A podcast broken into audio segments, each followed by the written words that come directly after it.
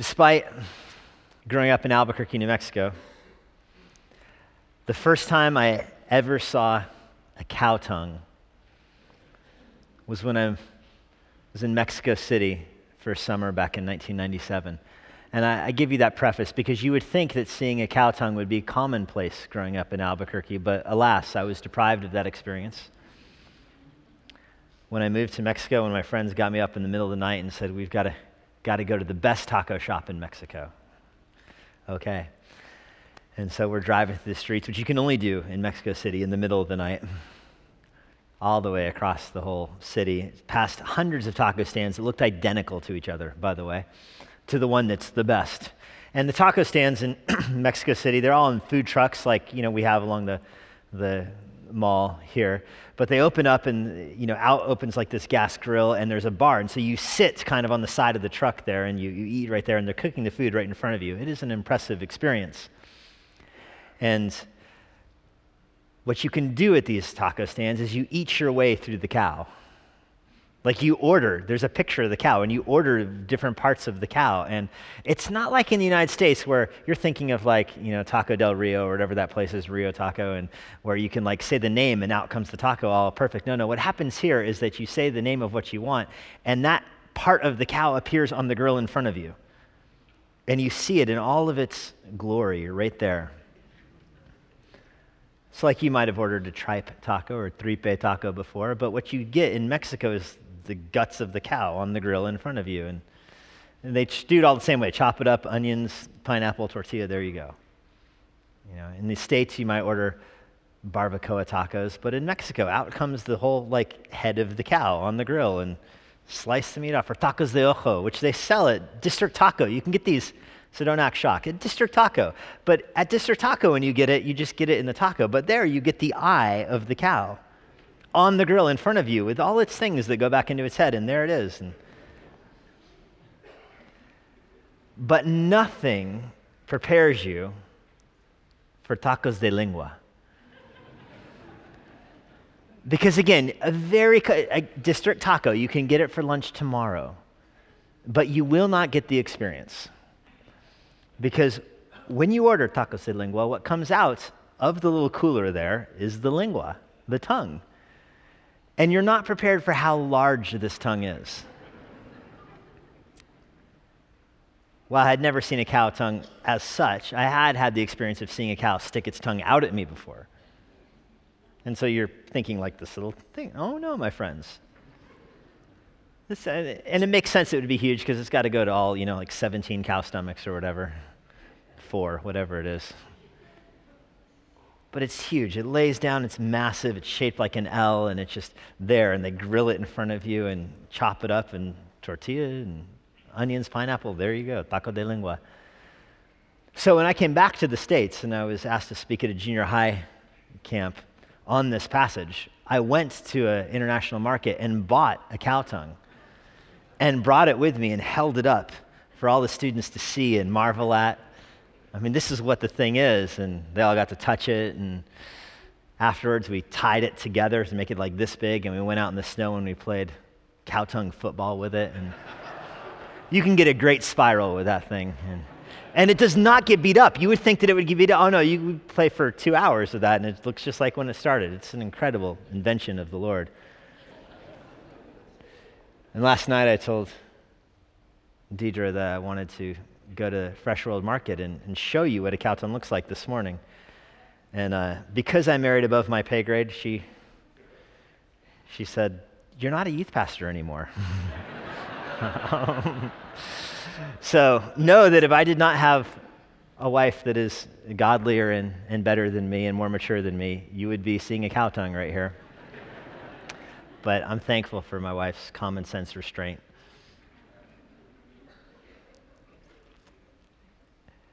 You marvel at the size of it, but the human tongue is similar. You only see a little part of it, but it goes down not to all of your stomachs, it goes down to your heart. It goes down to who you are. And that's what stands out about the human tongue. It runs right down our throats and reveals to us our hearts. Let me explain it this way. What is the greatest, highest, most noble thing a person can do? I'm sure I've told you this before, but I remember listening to Christopher Hitchens, the renowned atheist philosopher, on NPR, and he was giving a challenge to the listeners, saying, Name a virtuous act. Name any virtuous act, and atheists can do it better. And what he was fishing for was, you know, you, you saying something like philanthropy is good, and he'd say, The best philanthropists in world history have been atheists.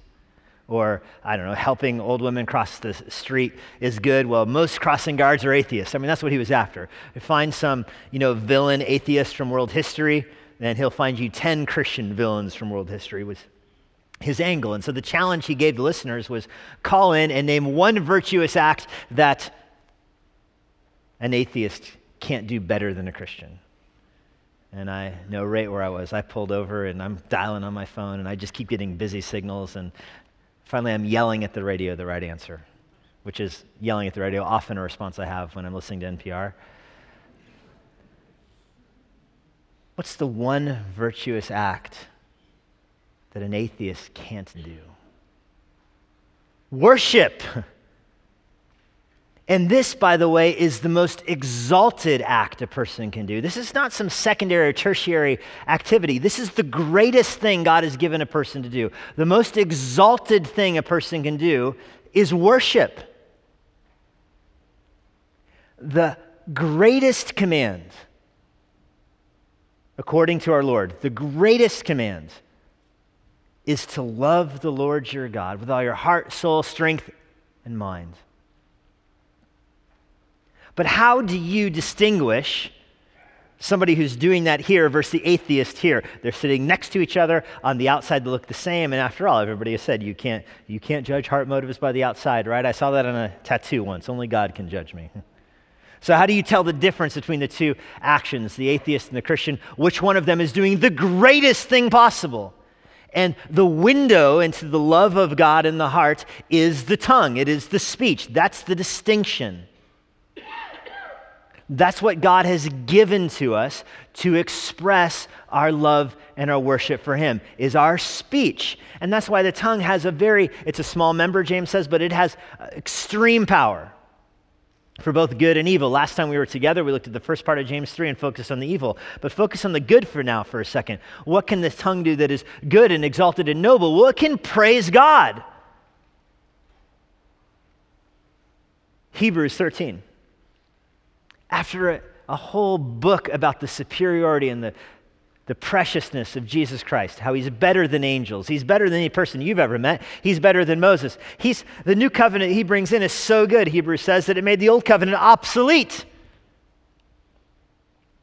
And through faith in him, even the old covenant saints were looking forward to him. Through faith in him, he's, he's bringing the gospel to the world, and so you should press on and run the race before you. You should endure suffering, chapter 10 says, and uh, endure the hardships, chapter 12 says, and press on in your faith. And you should stop grumbling, chapter 12 says, stop complaining, strengthen your weak hands, lift up your droopy knees, do some work.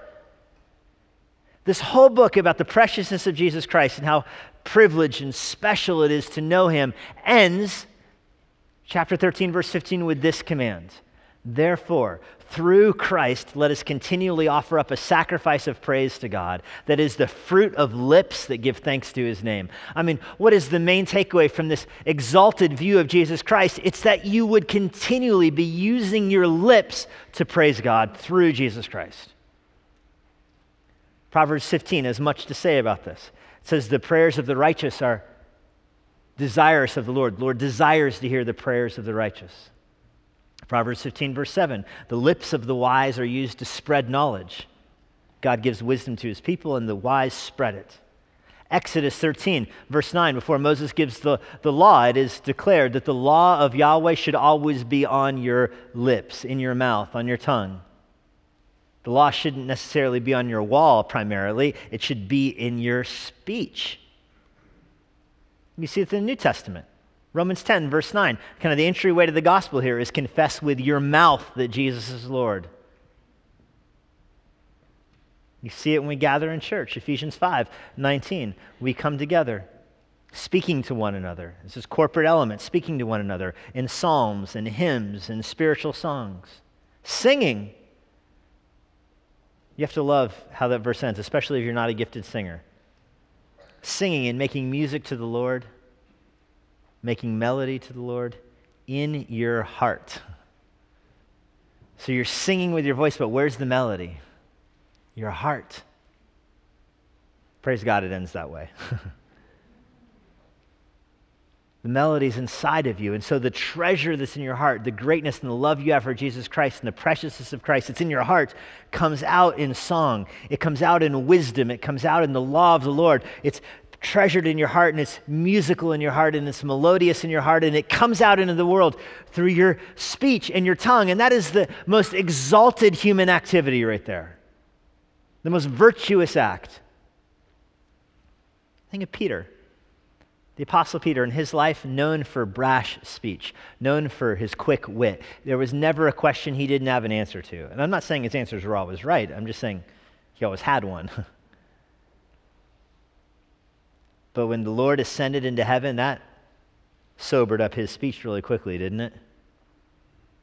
Think of what he says in 1 Peter 3, verse 9 don't pay back evil for evil or insult for insult.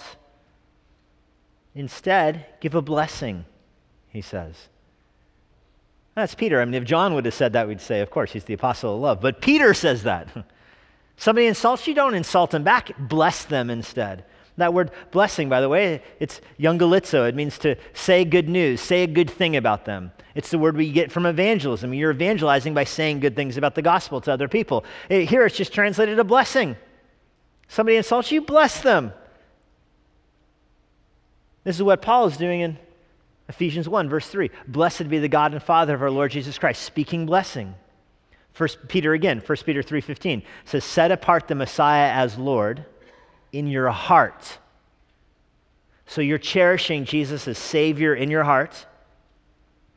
And the verse goes on and says, Be ready always to give an answer to anyone or defense to anyone who asks you for the reason, the hope that's within you. Notice the connection. You're treasuring Jesus in your heart, you're storing it up, you're, you're keeping it in, you're controlling your speech and keeping in your treasure and your glory, and you're delighting in Jesus in your heart, and the delight is growing and growing and growing, and you're stockpiling it there until it bursts forth in a defense of the faith, until it bursts forth into blessing to other people. That's the high calling of speech to build up others, to bless others, to bless the Lord, to speak truth into the world, to spread the gospel, to praise God being the pinnacle of that. And that's why the tongue is so privileged and set apart in God's anthropology. Because the tongue is you in a unique way. You want to know what somebody thinks? Listen to them talk. And I know people say, oh, I should have thought before I said that. I didn't think, you know, you teach your kids, think before you speak. That's helpful, helpful advice. But it's not a good excuse when you don't think before you speak, right? You, you say something and then you shouldn't have said it, and then you say, oh, I didn't think before I spoke. Well, that's not an apology, right? If I say something that's unkind or hurtful or slanderous or a lie, and then I say, Oh, I'm sorry, I didn't think before I spoke, well, that almost makes it worse. It'd be better if you said, I thought and I calculated before I said that, and now I realize that my thinking was wrong and my calculations were wrong. But instead, when you say, I didn't think before I spoke, what you're saying is that that is what's in my heart. And I did not think long enough to realize I shouldn't say it out loud. That's why your speech is so powerful because it reveals what's in your heart. I mean, who, teach who teaches your tongue to talk? Where is it drawing its information from? Go back to the cow tongue. Where does it lead? Right down to your heart. That's why Romans 3 says your tongue is an open window into the graveyard of the soul. You want to know what kind of wickedness is inside of you? Listen to your self talk. Matthew 12, verse 34, Jesus says, You brood of vipers, how can you speak good when you're evil? And we often just skate right by that question to get to the rest of his speech. You know, go, Jesus, denounce those Pharisees. But pause at the question. It's a good question. How can you, being evil, speak good?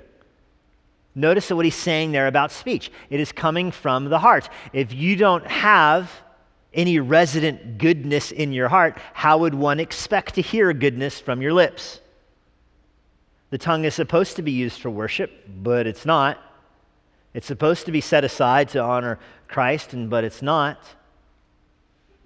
Instead, it's predisposed to sin just like the heart. I mean, God made the heart to worship, and He made the tongue to, to worship. And because of Adam's sin and Eve's sin in the world, our heart is broken, which means our tongue is broken.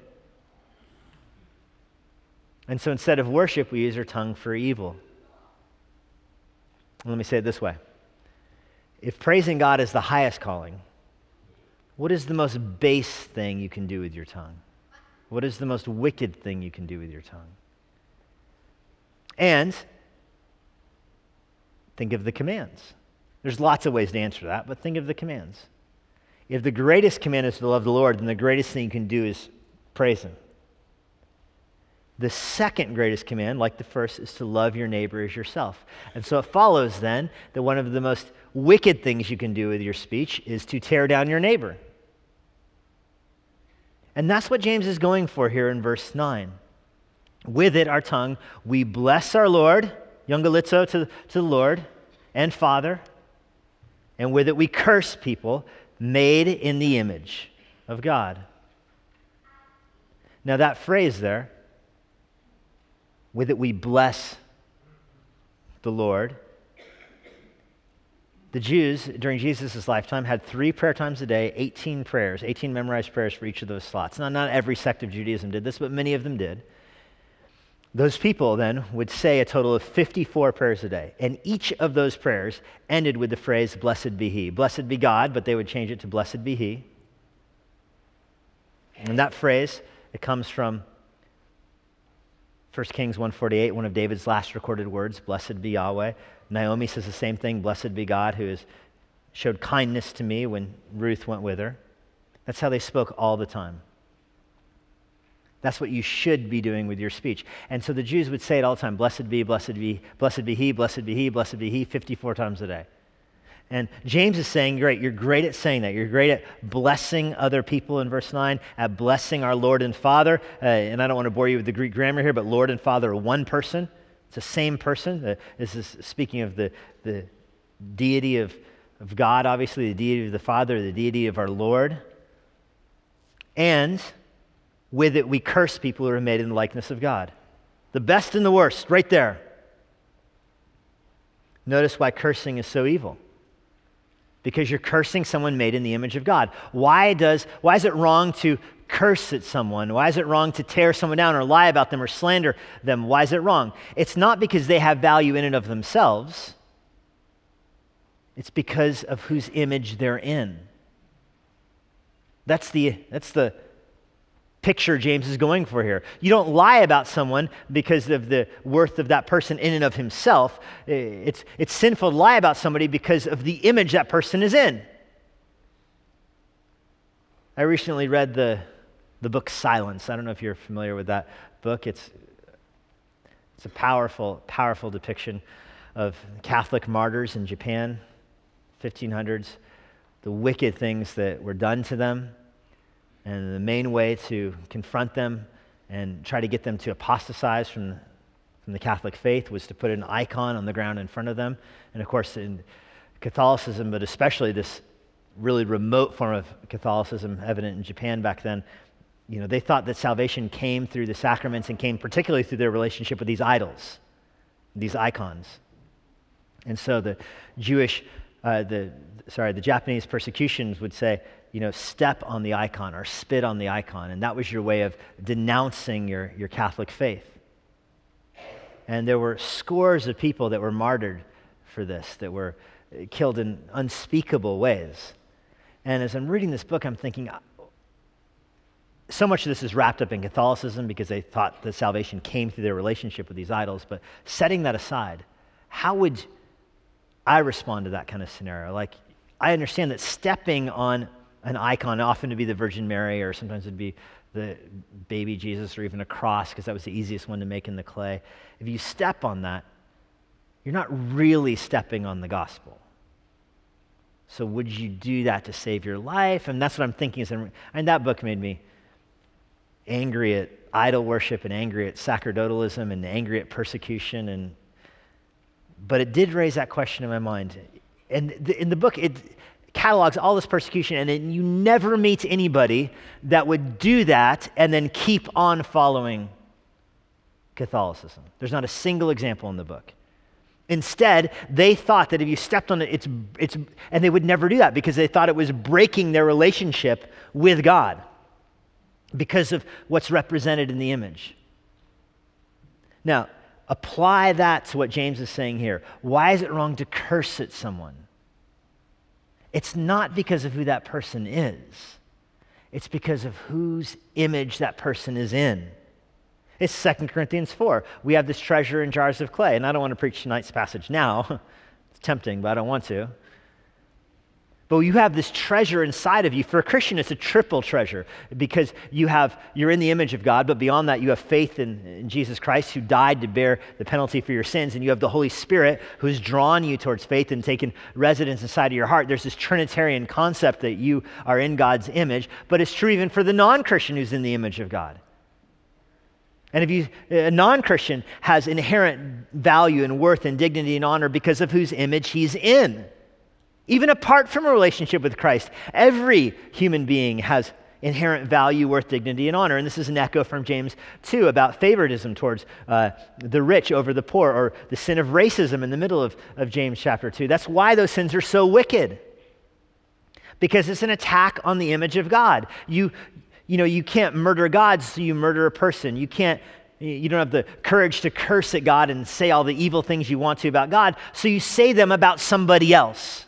You're so mad at God for letting that person do this, or that person lie about you, or that person take advantage of you, or that person inflict harm on you and your family. And you recognize that it is God who is sovereign over this, but you're not going to yell at God. You will yell and curse at that person which is wrong because you're tearing down God's image in that person. This is why there's echoes here of Genesis 9, of course.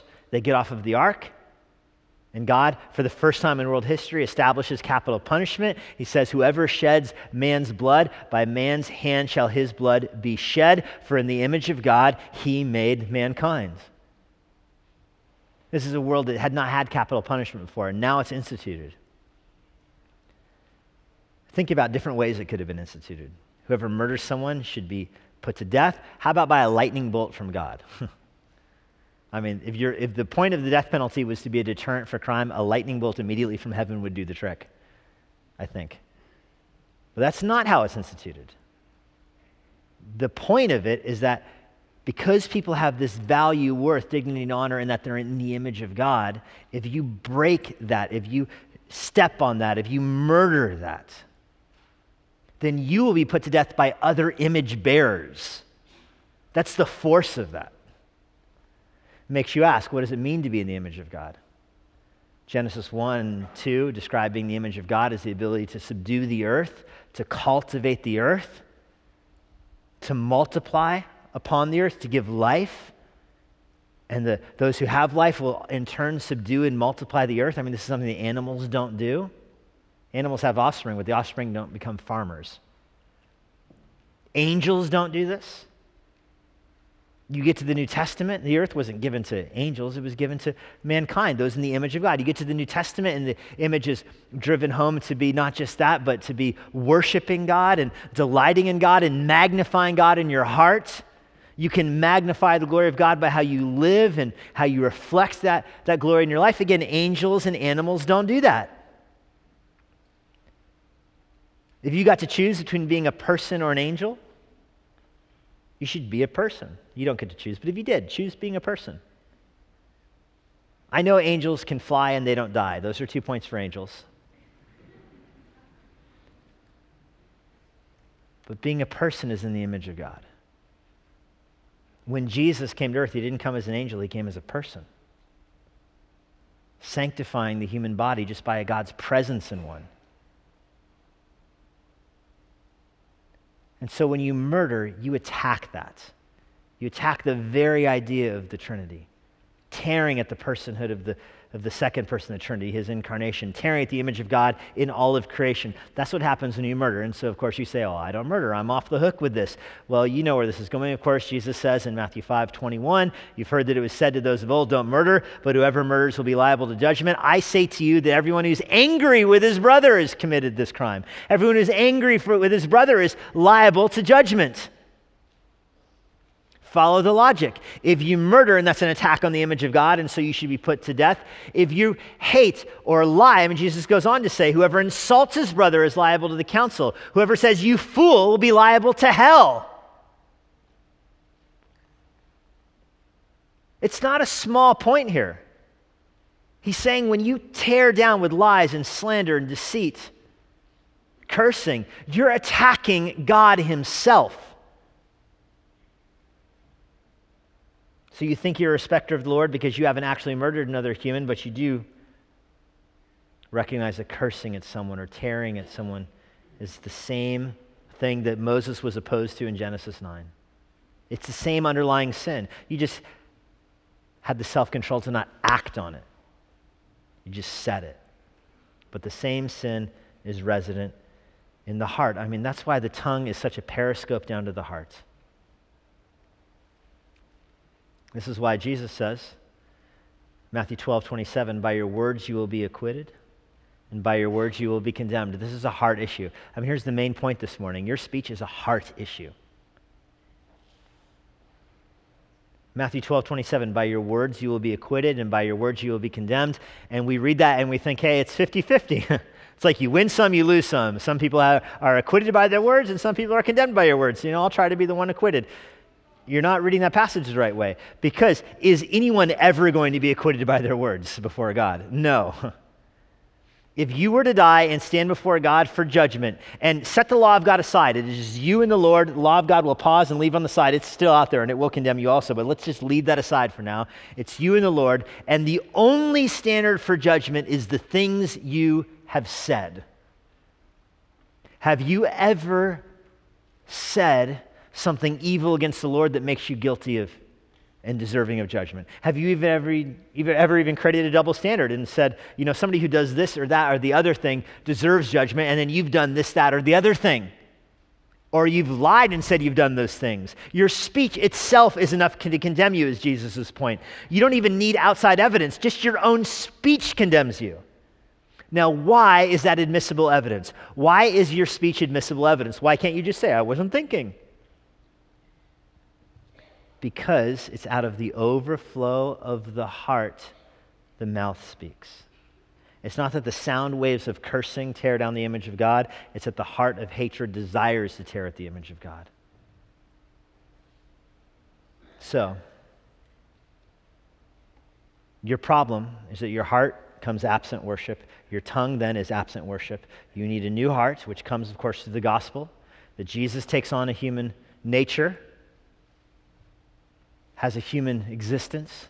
He never uses his tongue for sin. He never uses his tongue for anything other than what it was given for to worship and honor God and speak truth. yet he's killed by liars and deceivers, by people, by the way, who 54 times a day said, Blessed be he, blessed be he, blessed be he, murder God, blessed be he, blessed be he, blessed be he. In his death, he bears the punishment that your words make you guilty of, that your words make you deserving of. He bears that himself and rises from the grave three days later, having atoned for sin. And he gives you a new heart. That new heart changes you.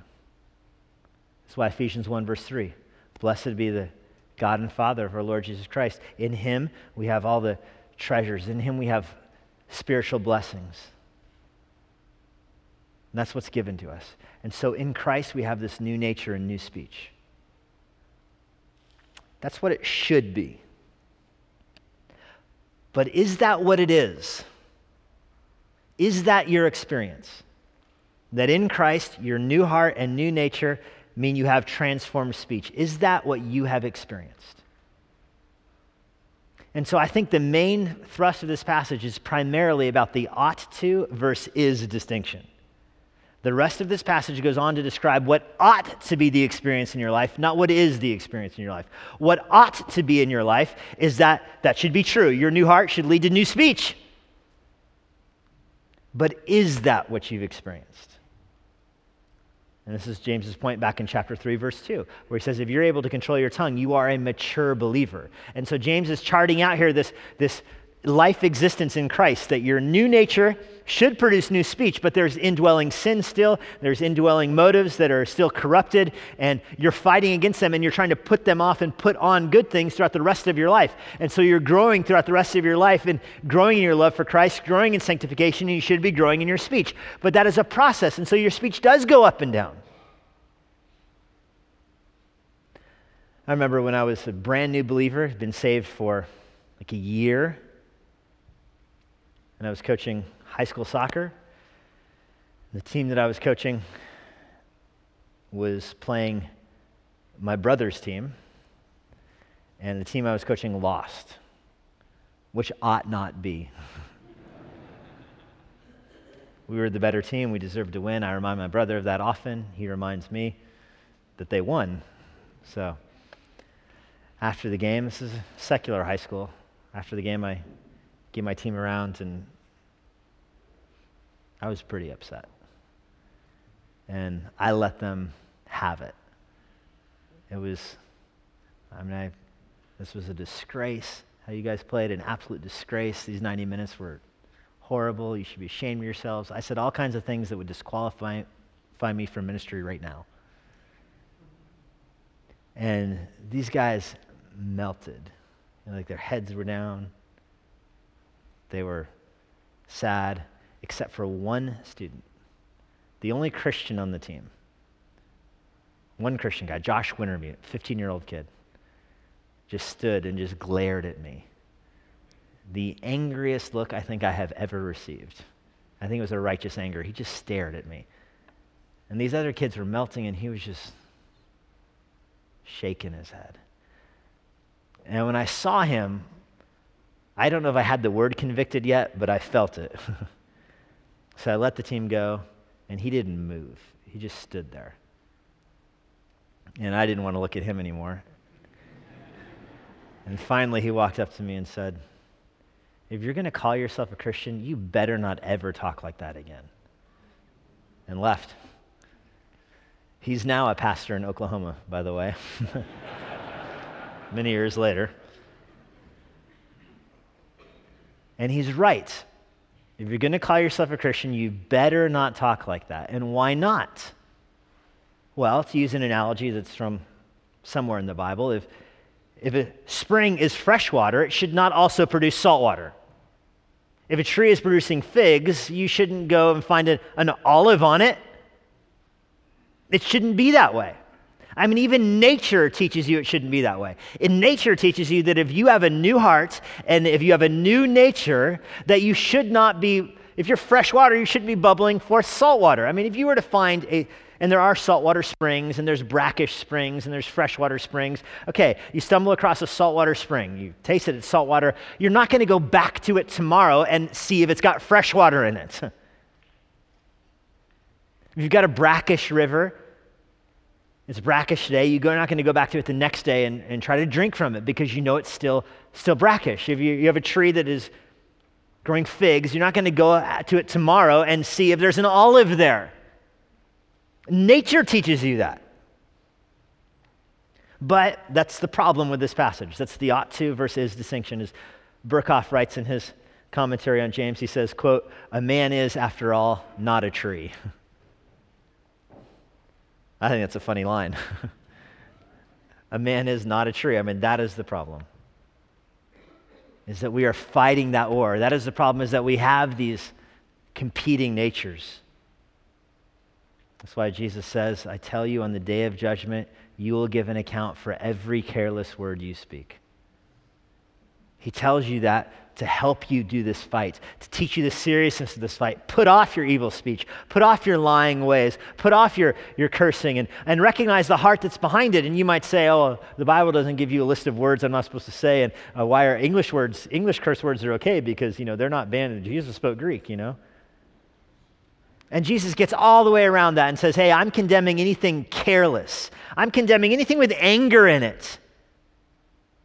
I'm condemning the heart. You have a new heart? Great. Put those things to death. That's the nature of the gospel.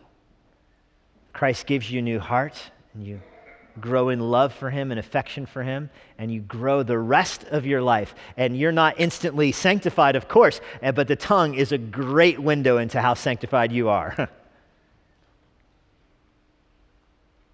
and so you should grow. And if you're able to control your speech, you are a mature believer. How do you grow, though? Okay, so I, you say, I want to put off evil speaking, and I want to put on blessing. Put off lying and put on truth telling Put off gossip and put on evangelism. That's what I want to do. Put off complaining and put on worship. That's what I want to do. Is it as simple as stop saying this and start saying this? And the answer is no, because look where my arms are pointing back to the heart. You want to grow in telling the truth? You want to grow in evangelism and worship and praise and the highest calling? You want to grow in the greatest commandment and the second greatest commandment? You have to go through growing in your love for Christ. That's how you do the put off, put on, is you put off evil speech because you love Christ and you say uplifting things and things for edifying one another and worship because of your love for Christ. Let me illustrate it this way. Elizabeth Prentiss, perhaps you know her name, lived in the mid 1800s. She was a pastor's wife. Her husband was actually a seminary professor down in New York City. They lived up in Maine. She was often without him as he traveled down to teach. In that time, she actually became a best selling Christian author. She wrote the book Stepping Heavenward. And it's a book that I would encourage anybody, but especially college age ladies, to read that book. I mean, if you read that book when you're in college, it will make a mark in your soul and it will, you'll go back to it in your thoughts the rest of your life. Well, she wrote that earlier on in her marriage, and over the years, she developed health issues. She became practically an invalid by 1850, unable to really walk around without extreme pain. In that year, she saw two of her children die. And she was really a, broken woman, and she, she kept a journal, and she wrote in her journal that she recognized that every time she put pen to paper, it was a war for her speech. And she, again, this is, she's a best selling Christian author at this point. So she understands what she means by it. It's a war for her speech. Is she going to use her speech to complain and murmur or to worship and express a trust in God? Now, if you were to come across her back then, invalid, often spending time without her husband, seeing two of her children die, and you were to hear her complain or murmur, you probably would not even correct her. If anyone was in a position to complain or murmur, you would think, She's there. But she saw it as sin and knew that every time she said a word or wrote a word, that was that battle there. It's a razor's edge, isn't it? One motive makes it wicked, one moment makes it righteous. Right on the line. And so she wrote a hymn, recognizing where this battle is at to herself. We know it now as More Love to Thee. She wrote it as a prayer to help herself understand that that battle is waged. The battleground, it's the tongue, but the battleground is the heart. And if you grow in love for Christ, you can grow in putting off sin and putting on worship. She kept that hymn to herself her whole life. 13 years later, it got finally published, put to music, became exceedingly popular. She wrote towards the end of her life in light of the popularity of the hymn, she explained it this way quote, To love Christ more is the deepest need. It's the constant cry of my soul. Out in the woods or on my bed, when I'm happy and busy or when I'm sad and idle, the whisper keeps going up from my heart for more love, more love, more love. Lord, we know that this is the battle for our heart. We have no hope to put to death the deeds of the flesh except through love for Christ. And so that is our cry God, that you would cause us to grow more in love with Jesus. Whether we're going through a period of joy or a period of trial, whether we're spiritually mature or immature, whether we're new in our faith in Christ or have walked with Him many decades. This still is our cry, Lord. We beg you, help us grow more in love with Christ. It's through Christ we have our sins forgiven. It's through Christ we grow in His likeness because He is the object of our affection. So help us grow today. We ask this in Jesus' name. Amen. Let me invite you now to stand. And let's sing this song together.